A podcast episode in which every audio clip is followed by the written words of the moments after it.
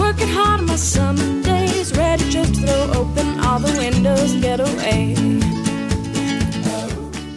Well, welcome, man. We are all about the donuts. I, this does have some sniff, but Micah used it last week, and I think all the sniff is gone. but we're all about the donuts, plastic donuts. If you're brand new, you're thinking, what in the world? Well, welcome to Whitewater. My name's David Vaughn. We are going through two books over the next couple weeks. This book, if you haven't got one yet, we have restocked. I mean, there's been a lot that were taken last week, so we got a new shipment in. If you didn't get one when you come in, when you leave, look at the tables. So we're studying this book, but we're studying this book. And tonight, I want to just kind of have a conversation, if we could, heart to heart, about what an acceptable kind of giving level or amount might be to God. I might even call it an acceptable donut, all right? So, this series, we are talking about some really sensitive stuff. And we want to talk about giving not from our perspective, because that's usually how does it affect me, but I want to talk about it from God's viewpoint, God's perspective. Most of us, when we give, we give a lot and we do a lot of good. We can feed the hungry, we can help the sick, we can spread the good news, we can solve around here seven different kinds of problems. We call it Solve Seven. All that happens when we give. But most importantly, our giving can, believe it or not, please the God, the Father, uh, who gave us all of these gifts. Our giving, if done correctly from the heart, can connect us in ways to Jesus that nothing else can. Our gifts can actually delight, delight the heart of God. And so this book kind of takes us on this journey of children giving to God and we children giving to God gifts that are, believe it or not, acceptable. Some of us maybe don't give a lot and we say, man, how could my gift be acceptable? It can. Now, I have found, and this is going to shock you now, that people have very strong opinions about how much they should give, about what they should give, what is acceptable to give. Seniors among our church here have strong views about how young people should give. Younger people have their own ideas about how giving looks like to them. Uh, those of us who are poor have fairly strong ideas about what the rich should be doing, and vice versa. And there's plenty of blogs and books about all this, and for sure, when a preacher starts to talk about money, oh my gosh, you're getting too close for comfort. It generates a lot of talk and tension. I've been doing some studying on surveying about the enormous emotional and physical toll that money takes on people. I got this from Market Watch. It says money is the biggest source of stress for Americans, research shows. A Northwestern Mutual Fund study found that money was the dominant source of stress for 44% of Americans. So, half the crowd in here, you're probably worried about your money.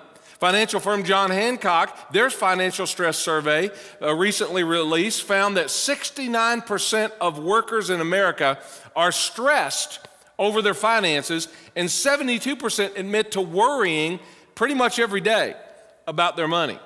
And it's no wonder Americans across the board are drowning in financial troubles, the article said. Credit card debt has hit a record high this year at more than $1 trillion according to the Federal Reserve. Student loan debt has jumped 150% over that same span. All of us, all the stress, it takes a big toll on us. In fact, they had a phrase in the article that just popped out to me bad wealth begets bad health. That's true. Man, some of us in this room know when we're financially stressed, if we haven't right sized this, it creates all kind of problems. The article listed it. I won't read all of them to you, but give me a, a couple lists. Depression and anxiety, migraines, ulcers, digestive issues, not just because you're eating at Skyline now, financial problems you got, high blood pressure, heart attacks, disrupted sleep. It said here that half of both women and men say they lose sleep at night because they're worried about money. And that's why Americans spend, are you ready for this? 40 billion on sleep aids alone in America. What are you going to do about that? It's stressful. And it's no wonder, especially for our younger people who are struggling in our church with student loan debt, the cost of health insurance on young families is soaring. By the way, those two drivers, student loan debt, cost of health insurance soaring, those two issues are leading younger people to actually embrace in our society socialism as a viable option. You'll hear about that as the campaign season emerges. And that is a problem because socialism is unsustainable, it's un American, and it's actually unbiblical. So you can see all kinds of things happen when we don't right size what this author would call our plastic donuts, what we give back to God. So, how do we handle our finances acceptably? And for those of us who feel guilty because we're not doing much, how do we present an acceptable gift back to Him? I'm so glad you asked because I want to kind of probe that tonight. I want to start way back in the book of Genesis, a story about two brothers named Cain and Abel. We're not told too much about these boys, but here's what we do know about them. The Bible tells us what they gave to God. By the way, what if the only record of your life in the annals of history was what your giving record was? I mean, what would that say about you? But here's what Moses, who wrote Genesis, says about Cain and Abel. And maybe you never noticed this before. Chapter 4, Genesis. A, Adam made love to his wife. Uh, you know, that is in the Bible. I don't know how you think kids get here, but that's pretty much how, what happened. Adam made love to his wife Eve, and she became pregnant and gave birth to Cain. And she said, With the help of the Lord, I brought forth a man. And later she gave birth to his brother Abel. So, first two, first two human beings born on planet Earth. Remember, Adam was created, Eve created from a rib from Adam's side. Here's the first two babies born in this new world. And they named that second child Abel. Abel means vapor or breath, which was kind of ironic because he wasn't going to last very long, just a breath of life. Now, Abel kept flocks, so he was a shepherd. Cain worked the soil, so he was a farmer. In the course of time, Cain brought some of the fruits of the soil as an offering to the Lord. And Abel also brought an offering, fat portions from some of the firstborn of his flock. I'm going to come back to that. The Lord looked with favor on Abel and his offering, but on Cain and his offering he did not look with favor, wasn't acceptable. So Cain was very angry. His face was downcast. If I was writing, it'd be the mm, mealy mouth. Some of you have seen your kids like that. They're, they're just not happy. Then the Lord said to Cain, and God is so good at asking questions, Why are you angry? Why is your face downcast? If you do what is right, will you not be accepted or have an acceptable gift? By the way, when God asks you questions, could I just give you a clue? He already knows the answer. It's not like God's really wondering, He's waiting for you to answer. He's waiting for you to come to this knowledge. But if you do not do what is right, he says, sin is crouching at your door and it desires to have you, but you must rule over it. Now Cain said to his brother Abel, Let's go out to the field. And while they were both in the field, Cain attacked, believe it or not, his brother Abel and what? killed him. He killed him. On this occasion in Genesis 4, we see two brothers presenting their gifts to God. Bluntly, one was viewed with favor, the other was not. And as we reflect back on this Genesis narrative here for a few minutes, ask yourself this question Which of these brothers am I? Am I like Cain or am I like Abel? You know, sibling rivalries go way back. I mean, like all the way back. This is a perfect illustration of this. Time Magazine had a big cover story a few years ago about siblings, and they cited a lot of research, and one was a study about fighting among siblings. Do you know how much quarreling, according to Time Magazine, do you know how much quarreling goes on among siblings? Kids between the ages of two and four average 6.2 fights per hour. Some of you stay at home moms or dads, you get that. That's like, I did the calculation on that. That's like 90 fights per day, 3,000 fights per year. If you're parenting little kids, no wonder you're tired. You're like refereeing fights all day long. But this sibling rivalry led to the first murder. Think about how audaciously bad that is. The first human born killed the second human born, all because God favored Abel's gift. It's fascinating to me. The first fight in human history was over an offering. It wouldn't be the first time a fight broke out over finances in a home, in a relationship, in a church. And throughout the centuries, scholars have speculated as to why God looked with favor on Abel's offering, but not on Cain's. And it could be, I, I just kind of, maybe it's just me, I just kind of read the Bible for the answers and still trying to guess. It's always a, a good practice. So I think the best, best explanation of, of that lies is in the language itself. So I want to review a couple things I read you about Abel's offering as it's described by the writer. He said Abel gave some of the firstborn of his flock to God when it was offering time.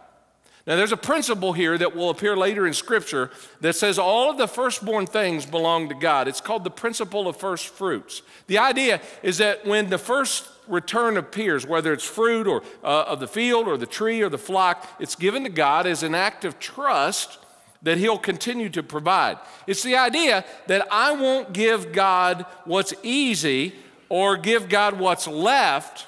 I'm going to give God the best, the first, because He gave the best for me. And the cool thing with God is there's always more where that came from. You shovel it out, God shovels in, He got a bigger shovel. I'm just telling you. So, a lot of people, for some reason, probably nobody in this room, but a lot of people give God kind of what's left, not like Abel, what's first. I love the radio commentary of old Paul Harvey, the rest of the story, and Paul Harvey News. Some of you are at an age where you'll remember that. Paul Harvey shared a great example this years ago. A woman called the Butterball Turkey Company and asked the customer service representative a question. She said, We have a turkey that has been in our freezer for 23 years and we wondered if it would be okay to roast it and serve it. The customer service representative said, Well, you know what? Uh, that's an odd question. I'm going to have to check with some others. I'll get back with you. She called the caller back. We have an answer for you, but we need to ask you a couple questions first. Are you certain it has been frozen all this time? Yes. Are you, was it securely wrapped? Oh, yes. In fact, we double wrapped it several years ago, the woman said. Well, the customer service rep said, We think it'd be okay to roast it, to bake it, but we do not believe it would have much flavor. To which the caller said, Well, that's kind of what we thought. I guess we'll just go ahead and give it to the church then. A lot, eh, eh, can't you see somebody doing that? And they were probably thinking, Wow, aren't I pretty good? Is that acceptable? Is that your best? Is it your last? The second phrase in Genesis is also revealing about why Abel's gift, I think, was acceptable. It says that Abel, I don't know if you caught it, it says that Abel gave the fat portions to God in his offering.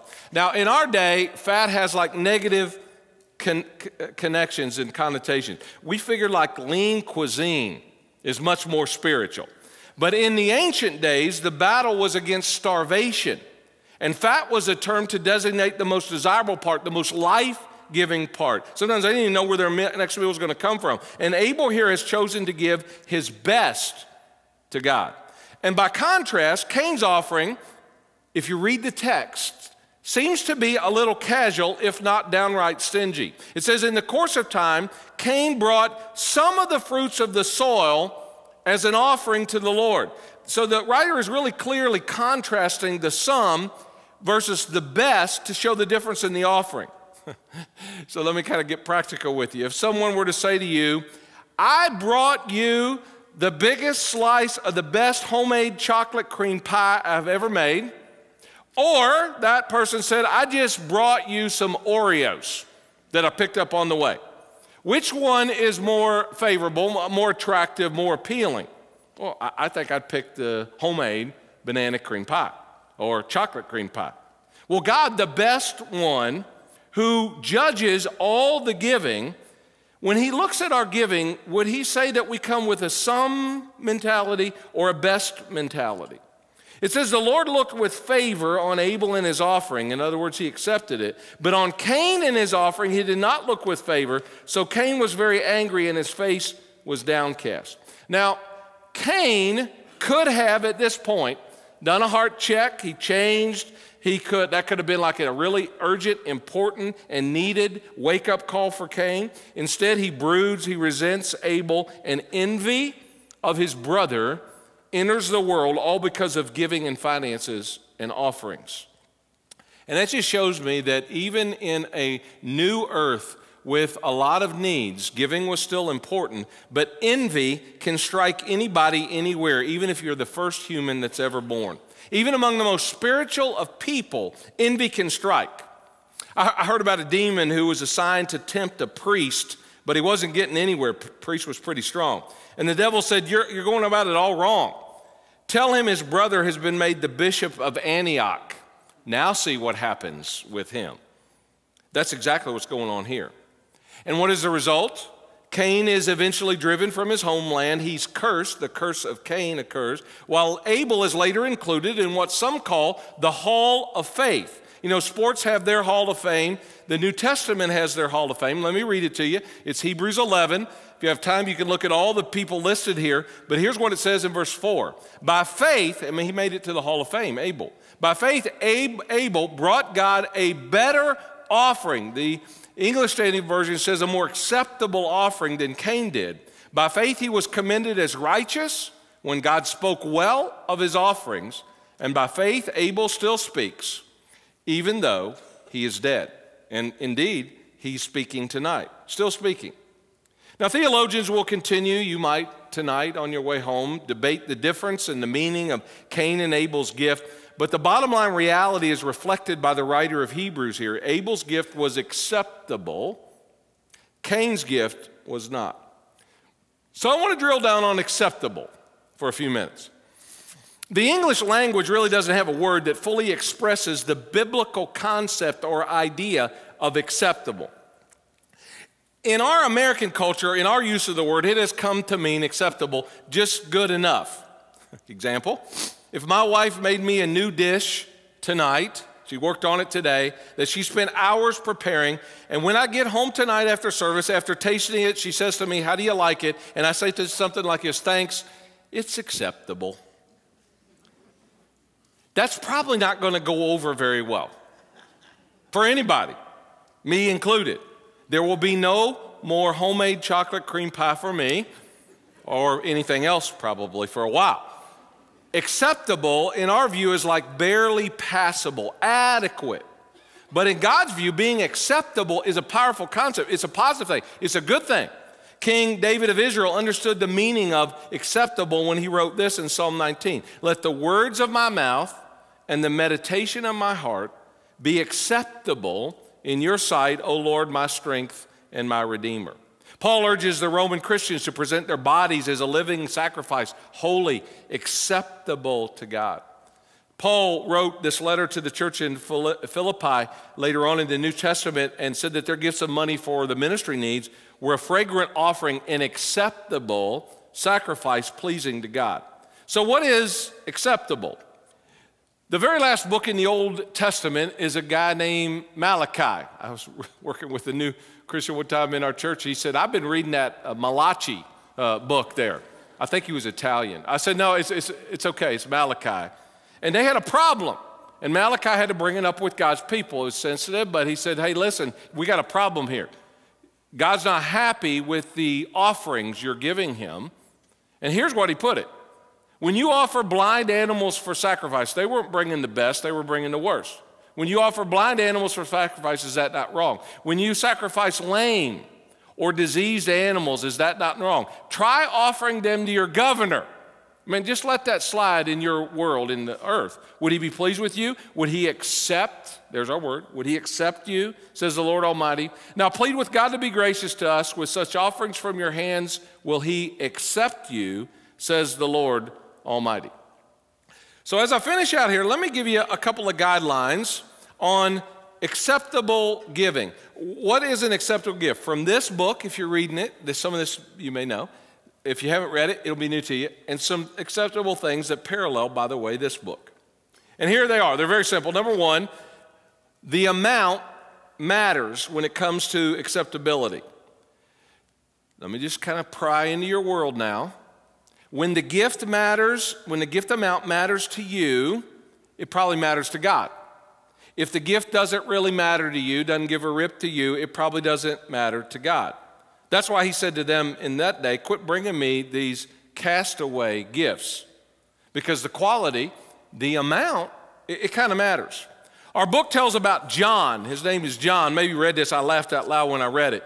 John is a 26 year old software engineer from a growing tech company. He's pretty satisfied with his 95,000 a year salary. He makes the maximum contributions to his company's 401k. He enjoys his $2,000 a month apartment near the ocean, his new hybrid SUV. He's got that sports edition package that allows him to take his specialty bike with him.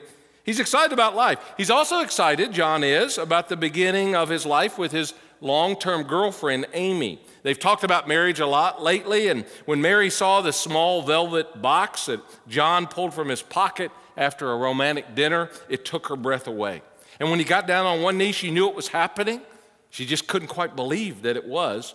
But when she opened the box, her reaction changed. She tried not to appear disappointed, but when she learned that John had purchased a cubic zirconian ring that cost only $250, she was devastated. Now, Amy is not a materialistic person, yet she still found his gift to be deeply insulting. She sobbed, she cried. John didn't follow. He was stung by her reaction. John said something he immediately regretted. The amount I paid for the ring doesn't matter, it's the heart that counts. Now, here's what poor, stupid, still single John doesn't understand it's the amount that helps engage the heart. Does the amount matter? Yeah, it does. Somebody saying, David, I know Jared Jewelers paid you to have that. No, no, that not exactly. But during his most famous message called the Sermon on the Mount, Jesus gives instruction about the amount. In fact, this I would call this the sermon on the amount. Okay? Here's what Jesus said in Matthew 6, verse 19. Do not store up for yourselves treasures on earth. Oh, don't put your, all your donuts there. Where moths and vermin destroy, where thieves break in and steal. they, they do. They do. I have to get this confirmed. Pat could probably tell me he's here tonight. I understand that over the last couple of days, somebody, somebody stole and siphoned some gas out of our Solve 7 truck that's parked out here. Now, let me ask you a question. How bad do you have to be to steal gasoline from a church truck that says, now we're Solve 8. We're providing gasoline now for everybody. So now we got to get some kind of lock on the gas tank of the Solve 7 truck. Jesus, vermin destroy, thieves break in and steal. I, I, wouldn't that be cool if they, that, whoever stole that found Jesus, they went all in and they said, The first time I came to your property, I was stealing gasoline. God could do stuff like that, you know. But store up for yourselves treasures in heaven where moths and vermin do not destroy, where thieves do not break in and steal. Now, this is the killer. For where your treasure is, there your heart will be also. Nobody can serve two masters, either hate the one, love the other, be devoted to the one, despise the other. You cannot serve both God and money. Now, notice what Jesus said here. Notice what he did not say. Jesus did not say, Where your heart is, there your treasure will be. He said it the way he did on purpose. Because giving is one of the truest tests that reveal where our heart is, because our hearts always follow our treasure. Remember, the amount helps engage the heart. Jesus says, like, show me your checkbook, show me your credit card statement, show me your calendar, and I'll show you where your priorities are, where your heart is. And as surely as a compass needle finds north, your heart will always follow your treasure. Where money leads, hearts will follow. Sometimes i hear people say in our church, I just wish I had a, more of a heart for the church and what you're doing. I wish I just had more of a heart for the lost. I wish I had more of a heart for helping the poor. And if that's ever you, Jesus tells you exactly how to get it. It's not complicated. Put your money in the blue boxes every time you come to church. Sign up to be a regular e giver through the app. Whether you're here or not, you're giving, and watch your heart follow. Now, you can just test me on this to see if I'm not uh, uh, telling you the truth. If you reallocate the amount of money that you're spending on temporary things and start investing in eternal things, you just watch what happens. But God, see, He's not looking at the amount. He's looking primarily at your heart. He wants your heart. So God isn't looking for donors who will just kind of casually throw a few bucks towards something. God is seeking disciples, not just donors. He's into faith building, not just fundraising. He wants people, even on a Thursday night, so filled with passion and vision for the kingdom that they wouldn't dream of not investing their time, their talent, their treasure where it matters most. But the amount, according to the book here, the amount matters. And number two, guess what? We determine the amount. This is the good news and the bad news for you. We determine the amount. Here's how Paul explained it to the Corinthian believers. He says, Each of you should give what you have decided in your heart to give, not reluctantly or under compulsion. Not, not because, he says, not because someone's twisting your arm, not reluctantly or under compulsion, for God loves a cheerful, a happy giver. The word actually means hilarious giver. Now, I love golf. Uh, is there anybody in here that, that loves golf? I, I, I, love golf. I love to watch golf. I love to play golf. Not long ago, there was a PGA Tour guy named Matt Kuchar. He found himself in a very uncomfortable, embarrassing position last fall. He's a big, smiling, internationally known, popular golfer, but he wound up on the wrong end of a publicity nightmare. He played in the Mayakoba Classic, and his usual caddy had a previous engagement. He couldn't make the tournament, which was held in Cancun.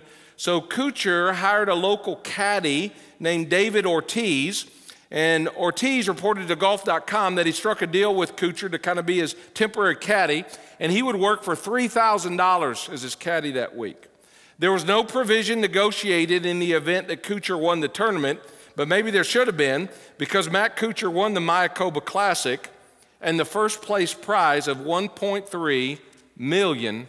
Now, typically, caddies on the PGA Tour, they get 10% of the winnings of the player they carry the bag for. it. That's like a caddy tithe, I guess, you know? This considered like standard compensation. When a fill-in caddy is used, that percent is reduced, but here's what Kuchar, even though he won, paid Ortiz. He gave him $5,000. Now that's more than the 2,000 they had agreed on, uh, you know, to 2,000 more than they agreed on, but a far cry from the standard going rate. So when details of this came out to the media, he was getting abused by lots of people. And he's a generally likable guy. Matt Kuchar has career earnings of about $47 million. But this came off kind of looking cheap and stingy to a local caddy from an economically deprived area who might never have another opportunity to make that kind of money again. So Kuchar, probably after talking to his agents, eventually uh, went back and paid Ortiz $50,000 more and also made some generous donations to some local charities in the Cancun area. He eventually did the right thing, although I'm not sure how cheerful he was about his giving. Now, a couple things. I, love, I like Matt Kuchar. He's a good guy. I'm not trying to pile on. He just happens to work in a field where his earnings are very public, and consequently, his generosity is scrutinized more than most. I, I wonder if that would be true of us. What if all of our incomes were revealed and our giving was made known? How would we feel about what we others think we give? More importantly, what does God think? So the amount matters and number two, we determine the amount. But here's the last truth I want to leave with you the acceptable amount. What's acceptable is our question. The acceptable amount is primarily dictated by our abilities, the Bible says. Now, this is going to help a lot of you in the room tonight because this little or large voice of guilt is likely already kind of like speaking to you. So I want you to hear the words from God in 2 Corinthians chapter 8, verse number 10. Here's my judgment about what is best for you about giving in this matter, Paul says. Last year, you were the first not only to give, but also to have the desire to give. In other words, your heart was engaged. Now finish the work so that your eager willingness to do it may be matched by your completion of it according to your means. Giving, what's acceptable is according to your means. For if the willingness is there, the gift is acceptable according to what one has, not according to what one does not have. So, not everybody has the same ability to give in this room, but everybody has some ability to give. For those of us who have been blessed with a lot, much is required. I can't tell you what that acceptable gift is, that's between you and God. But if you're giving like very minimal amount, don't make the mistake of Matt Kuchar when you have million dollar capacity, your giving should be in proportion. For those of us who are new or been attending here at church for a while, I'm just taking it for granted that you know our hearts, you know how much we do for others, give away hundreds of thousands of dollars here. So if you're like giving zero when you have some income, that doesn't seem acceptable. Now, somebody would say, David, that doesn't, that doesn't happen, does it? People don't actually give zero. C- could we talk just a second? Le- lean in. My finance folks tell me that about 41% of our church family gives zero, nada. So, full disclosure, when I get information like that, it really bums me out. Especially because I'll get a letter every once in a while, probably even after this series. All the church talks about is money, money, money. If that is true, I must be really horrible at this. If half our people don't give anything and all I do is talk about money, I just like stink at it. Somebody else should be doing that. But I'm this hopeless possibility thinker, and there's a part of me, and has always believed, and I always will believe, that reasonable people just like you will respond in positive ways when presented with an authentic, honest, heartfelt ask. I want to wind down by showing you a video that Beth Maxey and Micah, uh, who, who best serves as a critical staff in our financial area, they sat down for a few minutes to talk about this stuff. And it's, it's informational and it's inspirational to me in light of what's going on with Beth and her husband Mike. Check this out. Well, Beth, thanks for talking with us. This is Beth Maxey. This is uh, you're the financial director, Uh, yeah. financial secretary, Stewardship director. stewardship director at Yes. uh, Whitewater Crossing. So thank you for talking with us. Of course. Um, I have been tasked with helping people understand how they can best use the re- resources that God has given them. Um, so that means teaching people about generosity. It means teaching people about giving in general. It means people or teaching people about stewardship of their own resources. So that's just a little sampling of what I do. So I've known you for five years. Yes. Uh, and your husband, and um, and you guys have kind of been on a journey just for yourselves. Tell us a little bit about that. Yeah, of course. So, um, Mike and I have been married for 10 years, and a few years ago, we decided that we were sick and tired of being in debt all the time. And so we launched ourselves into this journey. Uh, started with financial peace, um, and we decided we were going to get out of debt. But about three years ago, just over three years ago, we decided we were going to go hardcore. Um, we had a ton of debt, all nor- like what people consider normal car loans, um, student loan debt, credit cards, medical debt. You, we the only thing I think we didn't have was a home equity line of credit. But if we would have needed it, we probably would have had it. And so um, one of the things I think that people question is, well, do I still give? Like if I don't really have any money, Sure. Yeah, and what do I do? do I still tithe? And that was the first thing we decided. That was the most important thing was that we could not give up tithing. So we decided to uh, walk in with faith, uh, both feet forward, both feet all the way in, and we went ahead and did that. And um, in December of this past year, uh, we were debt free. And a week later, we found out that my husband had uh, stage four lung cancer. So, but you could see throughout this whole journey how God kept leading us one step after another and how He was directing um, every next step that we took. Do you see that walk as connected to what you've been walking through in the past few years? Like what? Tell me about what that's been like. Okay, so yes, absolutely. I mean, um, when we found out that Mike had cancer, it was just that initial shock of, oh my gosh, what are we going to do? Uh, we knew we were in, in a position where uh, our budget wasn't. Our budget was fine expenses wise, but we were going to lose a lot of income with him stepping stepping away from his job, and uh, so we lost about 80% of our income in the course of overnight, basically. And what we kept remembering is how faithful God had been every single step of the way. Um, when we had looked, when we looked back three years at the start of our, well, I would say restart of our financial sure. debt journey, um, we could clearly see how God had um, paved a way when it really seemed that there was no way to get out of debt. And so, uh, walking into this new journey of less income, we knew and we still know 100% that God will provide for every single need. And we are blown away month after month. Um, we get random cards in the mail, people send us gift cards, or, you know, people bring us meals. And um, it's in those little moments where you could really feel God saying, Here, I got you. And I'm never Even- going to let you go. Even in this, Yes. I've still got you. Exactly. So now the capital campaigns Yes. uh, were the first one was uh, really just about building this building. It was. Uh, the second one was about really launching Cell 7. and then also uh, aggressively paying down Right. uh, the debt. I heard Chris say that we're we're substantially ahead in terms of uh, paying down the debt because David's goal was to. Uh, we said we're going to pay off the debt in seven years. Right. Uh, but then it seems like every year around May, June-ish, uh, we get kind of a slump. We do. We do. You want to talk about that a little bit? Yeah, so we, we call it our summer slump, and it's not anything unusual. It happens not just at Whitewater, but at churches all all around the world.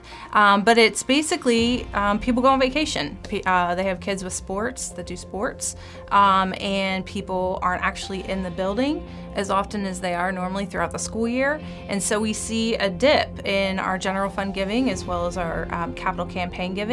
Um, again, nothing abnormal, um, but it's just something that we expect year after year. Well, well, luckily, when when people don't show up, Yes. then um, all of our bills also go down. Oh right, time, exactly, so just like that. evens Yes. out real no, but the perfect thing is, is that we have the um, app that people can give if they're not here. that's how I give. Yes, uh, it's easy. Um, and then, of course, if you're here, you can still do check and cash. But yes, the app makes giving regularly um, super easy.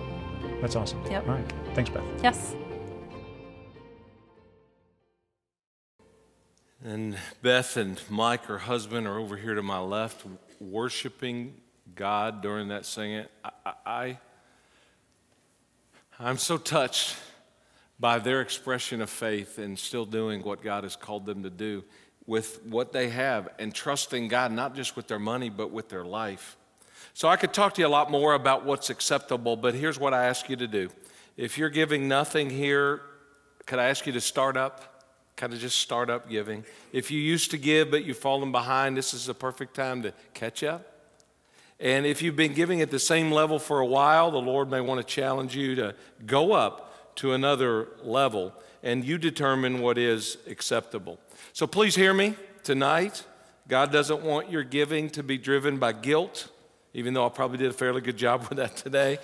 He wants it to be given and driven by gratitude and by grace. Because the amount matters, we determine the amount, and it's determined by our abilities. Next week, we're going to finish this series, and I want to call you to a commitment. I'm calling it the Donut Challenge. I'll pa- unpack it more next week, and I'm going to challenge you to be a donut club giver and to make a commitment to give something that blesses the heart of the Father. And I want to just close. I'm going to have in just a second uh, someone come up and close us with prayer. I sent out an email to some folks we did, and it was about some generosity. And I got this wonderful response from Georgie Ike in our church. Uh, Georgie is 90, getting ready to be 91. Mama Ike, kind of the church matriarch in a lot of ways. She said, Sweet David, generosity is the byproduct of our relationship with our Father. As you know, it takes some, uh, some of us longer to realize that He owns it all. Ownership is important to the world, and sometimes it takes longer with new family. I don't envy you in having to relate giving to everything we own, but there is no other joy like it.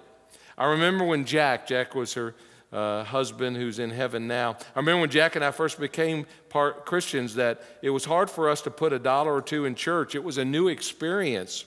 We also had some health issues with two children, so it was not easy. And then when tithing was introduced, oh, I just thought that was way too much to ask. However, we tried it, and it blessed us beyond measure. What a privilege and an honor. So, Mama Ike will always support the kingdom and love you. Georgie Ike. Hey, again, thanks for